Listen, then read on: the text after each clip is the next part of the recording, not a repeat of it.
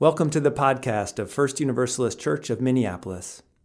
We are a welcoming and progressive Unitarian Universalist congregation deeply committed to love and justice. To learn more, visit us online at firstuniversalistchurch.org.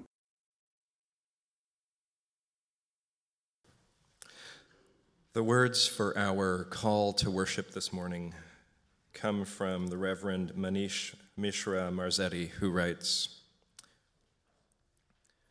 between rocking the boat and sitting down, between stirring things up and peaceably going along, we find ourselves here in community, each called from many different journeys, many different life paths, onto this river road. Some are here because the rocking of the boat has been too much, too much tumult, too much uncertainty, too much pain. Some are here with questions about where the boat is going, how best to steer it, where the journey ends. Others are here as lovers of the journey, lovers of life itself. Here in front, beside, behind. Each a passenger, each a captain, doing the best we can. Rest here in your boat with me, the river calls. Listen to how I flow, the sound of life coursing all around you. Let the current hold you. Let the current guide you. The river that gently flows through your soul whispers, Come, let us worship.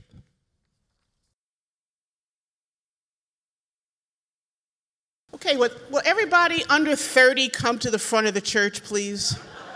Seriously.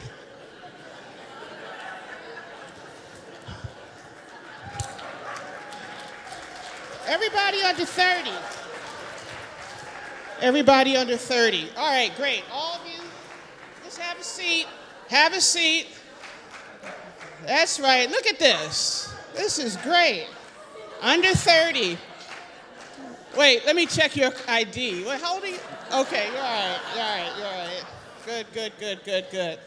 Okay, you under 30 year olds. Arif, will you stand over here? I'm supposed to tell a wisdom story, but I couldn't find one. I just made it up when they were asking for the order of service. I made a thing up about what's that thing about the tree ring dating called what? Anybody know? Dendra? Dendrochronology. Very good. Let's give a shout out for the under 30 knowing the vocabulary word. All right. Those are SAT words. I remember those. Okay, so um, I was going to tell a story about how, you know, we can look at tree rings and figure out all this stuff. And I said, you know what? I'd better show it and make it more exciting. So um, I have a person here who's lived a long time 43 years. Right? 43? Yeah, 43 years. And he's looking good still, doesn't he? He looks very good. Handsome man. But um, I bet if we wrap this around him, you hold on to the microphone. All right. And I'm just going to wrap this around him, and we're going to see if we can find out about his life. Like he's a tree ring. He is the tree ring, and I'm just going to make a big mess up here. I'm going to tie Arif up a little. And I want you people under 30 to think for a second. More to the story.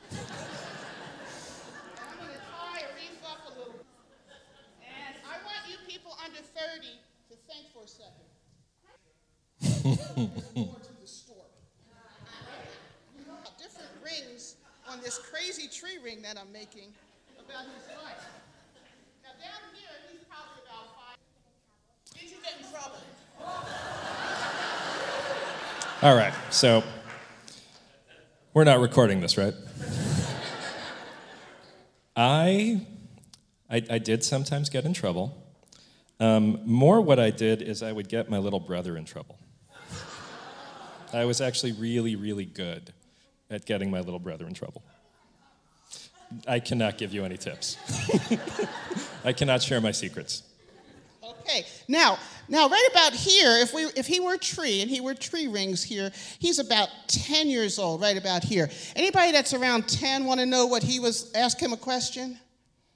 Anybody? Anybody? You can, don't have to be 10. Just anybody have a question for him? What he was like when he was 10? Anybody? Anybody? Anybody? What did you want to be when you grew up? When I was 10, I got to think about that one for a moment. You know, I don't know that I knew exactly who, who asked me that question. I gotta. Was, Hi, how you doing? I would move forward and look at you, but I'm a little tied up at the moment. So, yeah, sorry, couldn't help it. Um, you know, I don't know. I don't know that I knew exactly what I wanted to be. I I knew. So I came from a family of organizers, activists, people who worked for justice. So I knew that whatever it was that I did, I would be doing something related to increasing justice in the world. But at 10, I wasn't really sure exactly what that would be. I thought maybe I wanted to be a teacher, but I wasn't sure. Okay, now, right about here, he's about 15. Okay? Ugh, nobody likes that age. But how many of you here, anybody here 15? Close to it. All of them are home sleeping. Okay. Somebody else, ask a question about Arif at 15. What do you want to know about his tree ring here around that time? What do you want to know about him? Did you get. Yes. I guess we're not going to get too many details. What about here? He's about, about 30 right here. What do you want to know about his life then? Anybody? Some of you under 30s, tell me. What do you want to know? Good life lesson between 21 and 30. There you go. Got to think about that one for a minute. Um, good life lesson between 21 and 30. I think in some ways it's a lesson that I'm still trying to learn, which is to listen better to what's true for me and not what I think other people want for me. On that note, we will stop and not go touch much further, but I want to give you a little bit of advice. Go home, look in the basement, look in the garage, look in the shed, find some rope.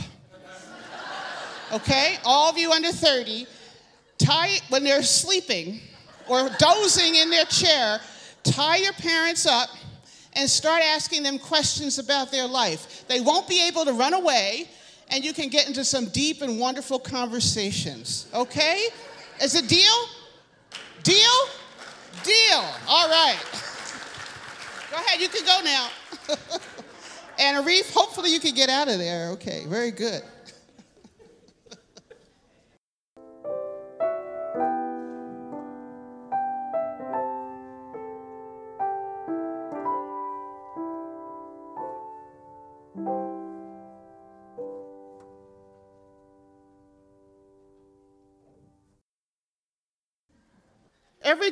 That we reach a year that ends with the number nine, topical decade in review links fill our email boxes and our news feeds.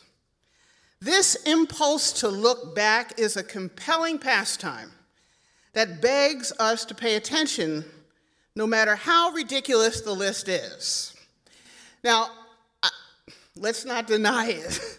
Many of us Seriously, we sit on our toilets with our phones and we consider the top 10 cat videos from 2019. we do it. The top 10 memes, the top 20 fashion trends, the best of everything, the most important medical breakthroughs, then the critical economic and social moments of the decade. All of these lists are competing for our attention this week. As, as we march with excitement and trepidation towards the third decade of the 21st century. Now, depending on the lists we are reading, this decade in review exercise can bring a jubilant smile to our faces or a frown of despair. Even when we read these lists, we say things like, yeah, that happened. Yes, I did that. or, mm hmm, yeah, I remember that from 2015.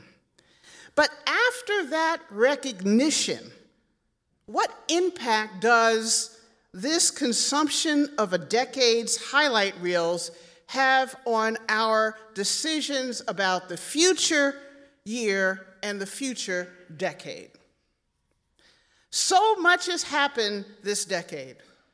I don't know about you, but a month can feel like a year, or maybe even a week sometimes. And it's hard to say anymore because, particularly these past three years, have come and gone at a dizzying pace.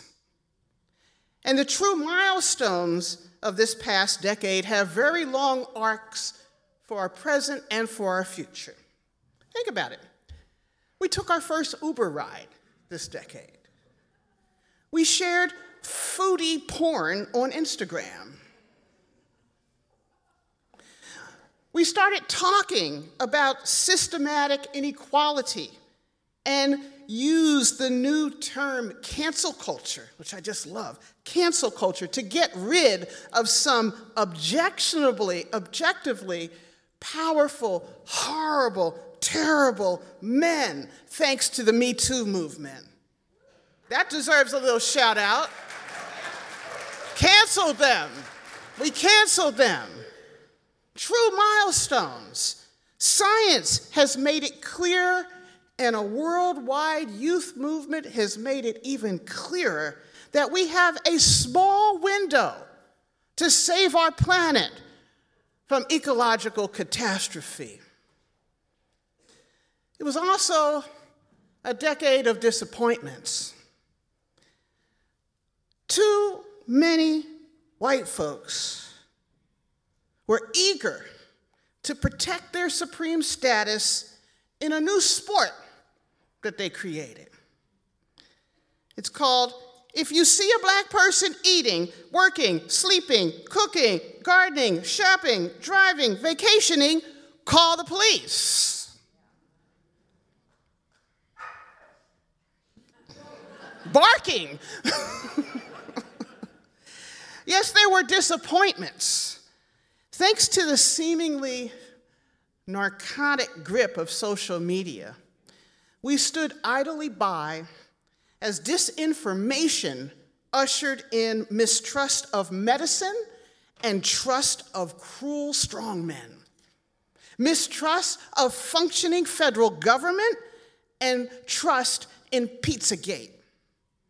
Mistrust in objective facts with timestamps, dates, and witnesses, and trust in InfoWars, Alex Jones, and the hoax of the Sandy Hook killings.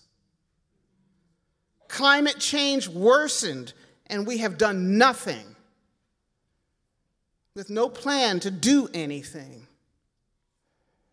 The highest number of mass shootings in America was this past year, and this past year, with four, over 400 mass shootings, any number over four people shot in this country, the most ever.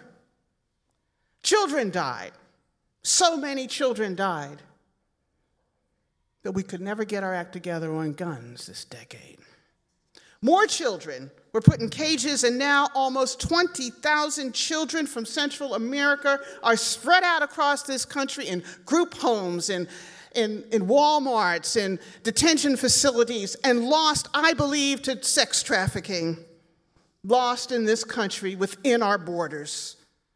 I don't know about you, but I wake up enraged and horrified almost every single day The intricacies of this world on fire decade are guided by the machinery of late stage capitalism. So, what if we look back a little bit? What if we look back a hundred years when raw capitalism was both emerging and being embraced, but also being resisted? We can look back a hundred years to 1919 to the end of the decade that Woodrow Wilson would say at Versailles was the world is on fire. He said that at Versailles. The world is on fire. In 1919, the social and cultural foundations of modern Europe and the United States that had been in place since the French Revolution seemed to be on the verge of collapse after the First Industrial World War. The whole intricate web of international relationships responsible for a century of peace in Europe had unraveled into war. They had unraveled in the war, virtually guaranteeing that there was going to be a brutish struggle to come. And it did. In 2019, echoes of this era are heard with Brexit, threats to NATO and the UN becoming a trivial relic of a bygone, nostalgic era where we had diplomacy and international dialogue. What a concept. In 1919, domestic policies in practically every single country were in constant uproar. The leading capitalist economies of Europe were in shambles, physically devastated, mired in debt, and spiritually bankrupt and demoralized. Normal social and political life seemed impossible. In 1919, the chaotic rhythms of the street took over the politics of resentment and revenge, of scapegoating, conspiracy mongering, and through lynchings that had as many as 20,000 in attendance to see a charred, hanging black body.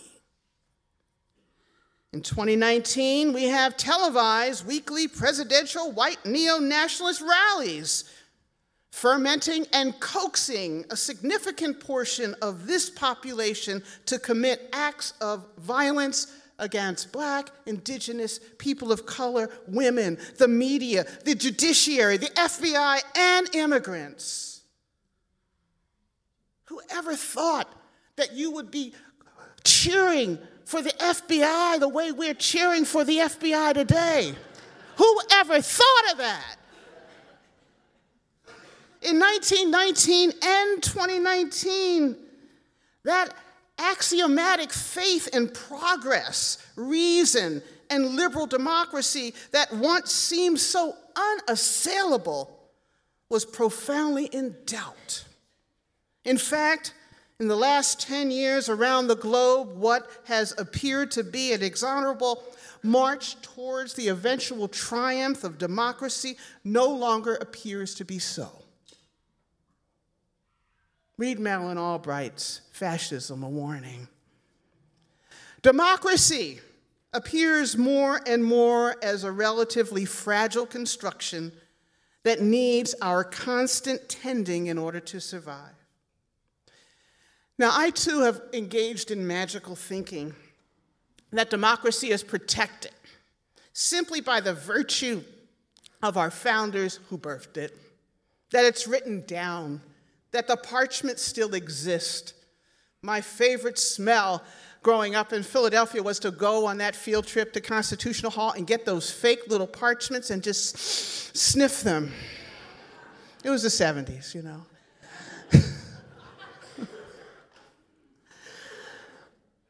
but I, can, I can't get lost in my grief, but I can sometimes. But I can't always continue to massage this dream of America this American experiment. But I come to church today because with you and with Unitarian Universalism, we have options. We have a lot of options, and I'm going to have a little of my delicate teacup right here that someone poured for me today. This is so nice. Now, think about it. If our faith is more than just a Sunday car ride to this building, for an hour, we have options, right? If our faith can be a counterbalance to our inclination to pull the covers over our head, we have options. Our fifth UU principle isn't so subtle. How many of you know the fifth principle? How many people know the first principle? Okay, fifth principle, anybody?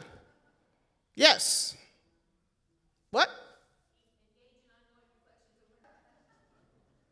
Democracy. It's about democracy. Our fifth UU principle is not subtle. Subtle. It directly states, and I repeat, UU congregations will affirm and promote the right of conscience and the use of the democratic process within our congregations and in the society at large. Right there, we view the democratic process as a principle of faith. It's not new. Think about it. When Unitarians and Universalists merged in 1961, it was stated a different way, and I want you to hear this. UU congregations affirm, defend, and promote the supreme worth of every human personality, the dignity of man, and the use of the democratic method in human relationships. That was the original framing of that until they broke it into parts. Lifting democracy as one of our religious principles goes back even further. In the 1940s, Reverend A. Powell Davies, minister of All Souls Unitarian Church in D.C., successfully had the democratic method identified as a nationwide core value of our faith. And A. Powell Davies was in a position right there in the Beltway to promote the faith across the country. A decade later, he still was expounding on democracy. In a sermon that he wrote in 1954, he says Unitarianism is an inclusive, not an exclusive faith based on individual freedom of belief, finding salvation not through someone else's martyrdom, but by education and the disciplines of democracy. He found democracy a saving force, not merely as a political system, but as the just approach to human relationships. Democracy can be a discipline, and sometimes it's a harsh one. But this is all part of its value, because for Reverend Davies, democracy was a spiritual imperative that you use cannot take lightly. We cannot take it lightly. Now, friends, we know democracy is not perfect. It never has been. Not in any decade has it been without acne and blemishes. Democracy needs to be defended and defended vigorously, even when it's not working well. Even when it's not working well. That's what creates patriotism. Perhaps especially when it's not working well. Winston Churchill, who probably did as much to defend democracy in a really crisis moment as anyone ever had, said, and I love this quote he says, Democracy is the worst form of government, except for all the others that have been tried from time to time. Friends, we defend democracy not because its outcomes are always virtuous. We defend democracy because fascism authoritarianism, and chaos are daring us. They're all daring us. Like a bully on a playground, I feel like I'm being dared every day by fascism, authoritarianism, and chaos. The madness that we are living in right now, and the madness that may continue with the reelection of this feckless brute as a president, is daring us they're daring us. The American oligarchs and the overlords and the manipulators and the grifters that are occupying our government at this time are daring us. They're daring the very notion of liberal democracy to claim its power. They're daring us to claim our power, to show our grit, and to punch back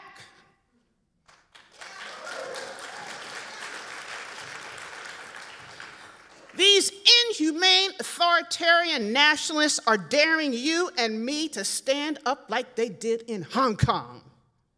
Did you see what they did in Hong Kong? They didn't win, but they stood up. They showed grit, they showed resolution, they showed power. They are daring us to overwhelm this country. They are daring us to overwhelm this country with mass strikes that shut everything down. They are daring us to protest in a manner that where the protest does not end. They're daring us to create a people's media outlet that tells facts 24 hours a day.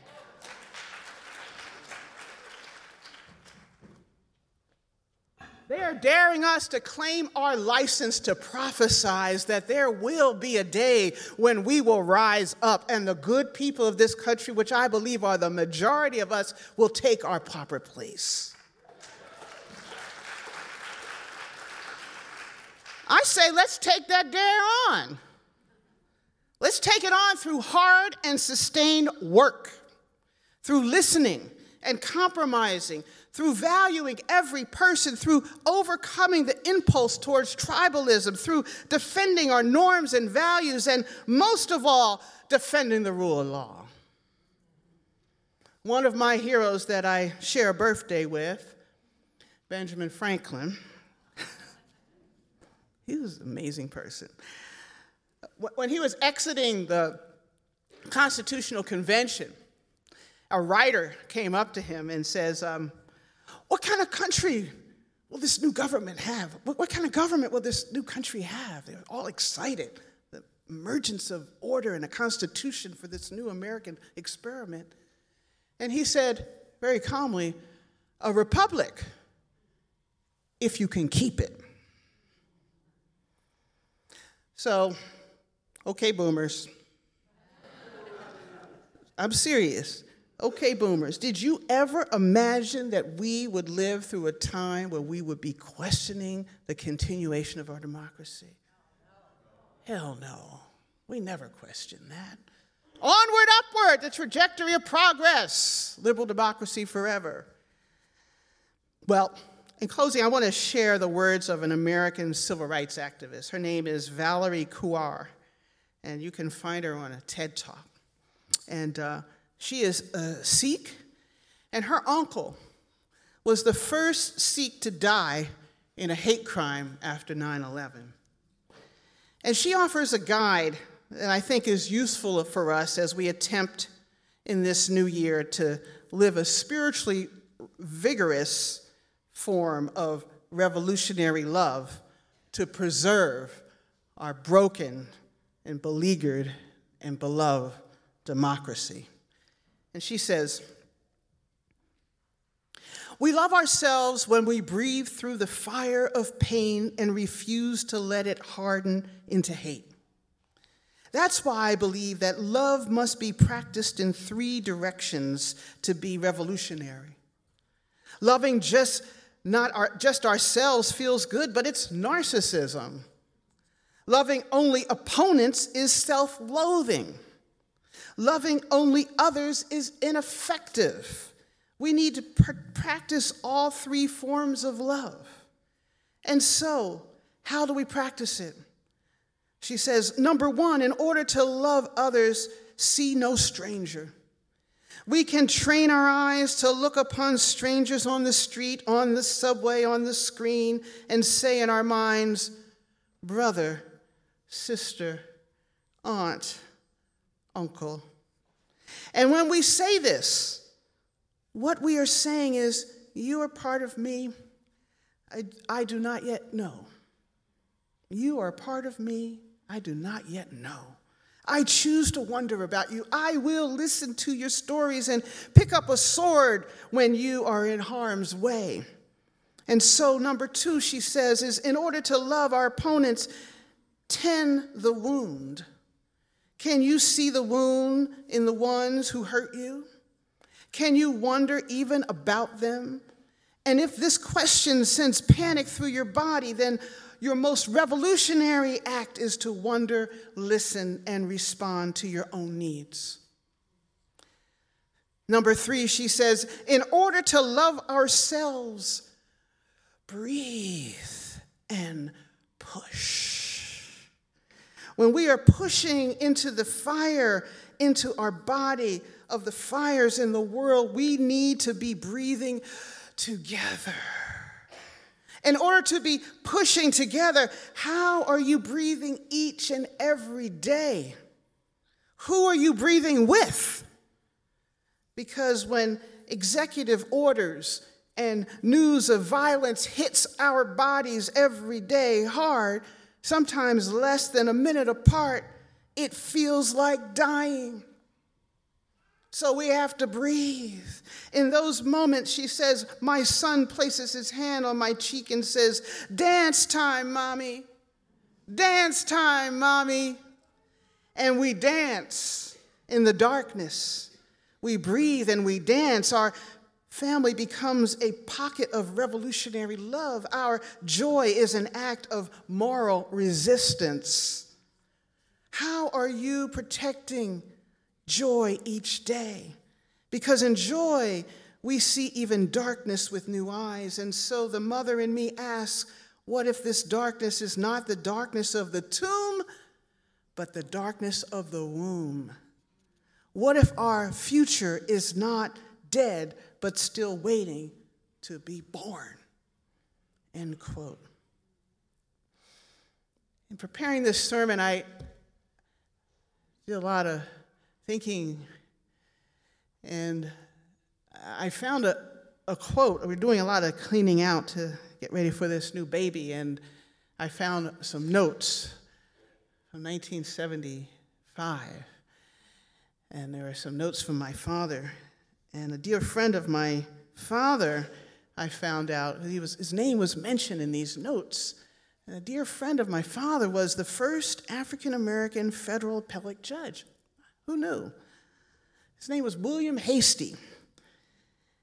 So I looked him up, going down a rabbit hole instead of writing a sermon. and he said something that just jumped out at me. The best quote about democracy ever. He says, Democracy is becoming rather than being. It can easily be lost but is never fully won. Its essence is eternal struggle. I'm going to read that again. Democracy is becoming rather than being. It can easily be lost, but is never fully won. Its essence is an eternal struggle. Friends, we can't pull the covers over our heads no matter what, no matter how bad things get in these coming 18 months, in this era of enormous rage, we need to see the fires burning around us and wonder what if this darkness is not the darkness of the tomb, but the darkness of our own womb? What if our democratic future is not dead, but still waiting to be born? What if this, our great transition, what if this is the moment of that great transition of a progressive era that we have not yet seen? Remember the wisdom of the midwife. Breathe, she says. Breathe, she says. And then what? Push. Because if we don't push, if we don't breathe, we will surely die. Revolutionary love, friends, requires us to breathe and push through the fire with a warrior's heart and a saint's eye. In this coming year, let's make democracy a central part of our loving spiritual practice.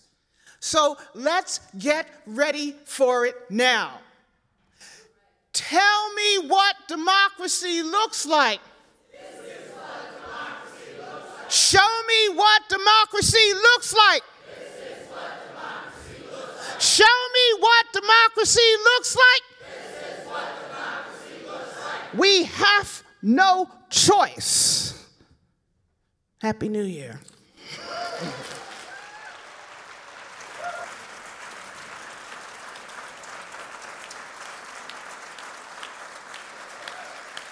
We got work to do.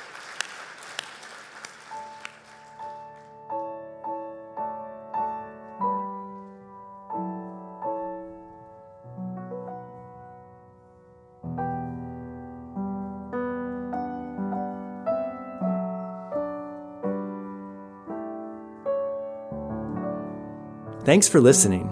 If you enjoyed this podcast, please consider supporting our ministry.